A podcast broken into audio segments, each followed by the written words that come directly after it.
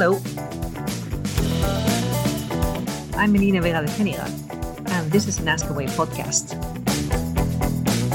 We continue with a Q&A series focused on the dual pathway, rivaroxaban 2.5 milligrams twice daily and aspirin 100 milligrams daily for the treatment of PAD patients.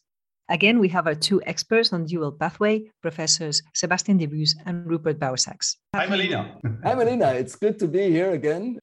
Today, in this podcast, we are going to analyze age. The fact is, we treat more and more octogenarians and even nonagenarians with PAD. Not only claudication, but increasingly, especially in very old age, critical limb threatening ischemia. In our list of doubts about the dual pathway strategy, I would like to ask you about the indications and margin of security of the dual pathway in different age groups. So I assume the indication can be very liberal in young patients, younger than 70 years? if you look at the uh, risk benefit ratio in the young patients, they have a long time to develop their ischemic complications and they have a very low bleeding risk. So it makes absolute sense to treat those patients. And you know, those claudicant patients, they have a high risk profile. So they really have a big benefit. Yes.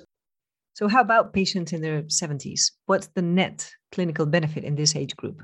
Above 75 years. In Voyager, we saw that the risk for major bleeding, yes, it was increased from 2.3% with placebo to 2.4%. So that's a minor increase.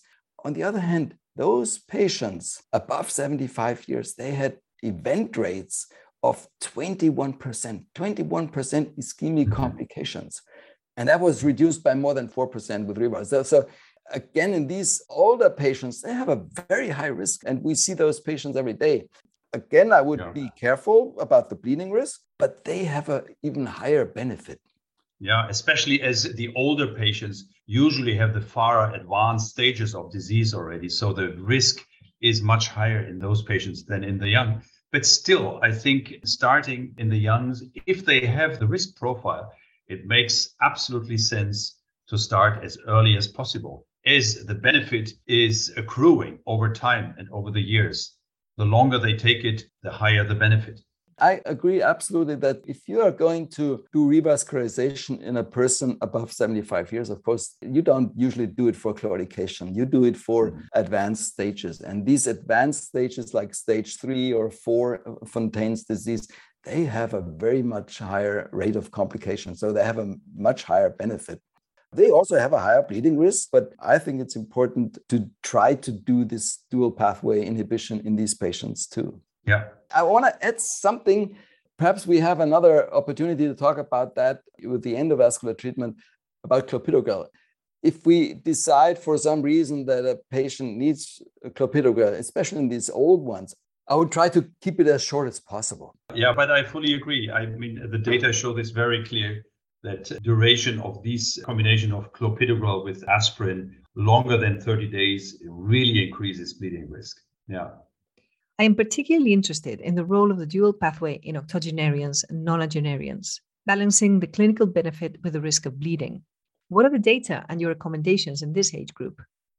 Well, I personally don't see any contraindication for this treatment in the very old patients. So the octogenarians actually do have this high risk of events. They, of course, also have much higher risk for bleeding, but still, the data show that the overall net clinical benefit, even in those very old patients, is higher than the risk for bleeding. And Sebastian, if we look at your daily practice, 80 years, 85 years, 90 years, that's our average patient. I yeah. Mean, this is nothing special nowadays. And as you just pointed out, they have a very high ischemic risk. Mm-hmm. Yeah. But Melina, it's good to point this specifically out as those patients, of course, have the highest risk and the baddest outcomes. But still, I think those patients really benefit from this. This clarification will definitely help a lot of us in clinical practice. Sebastian, Rupert, it has been a pleasure, as always. Thank you for joining us here today. The next podcast on this Q&A series will be coming up soon. I hope you join us uh, again next time. And Melina and Sebastian, thank you very much. Don't miss it. Bye for now. Bye bye, everyone. Bye.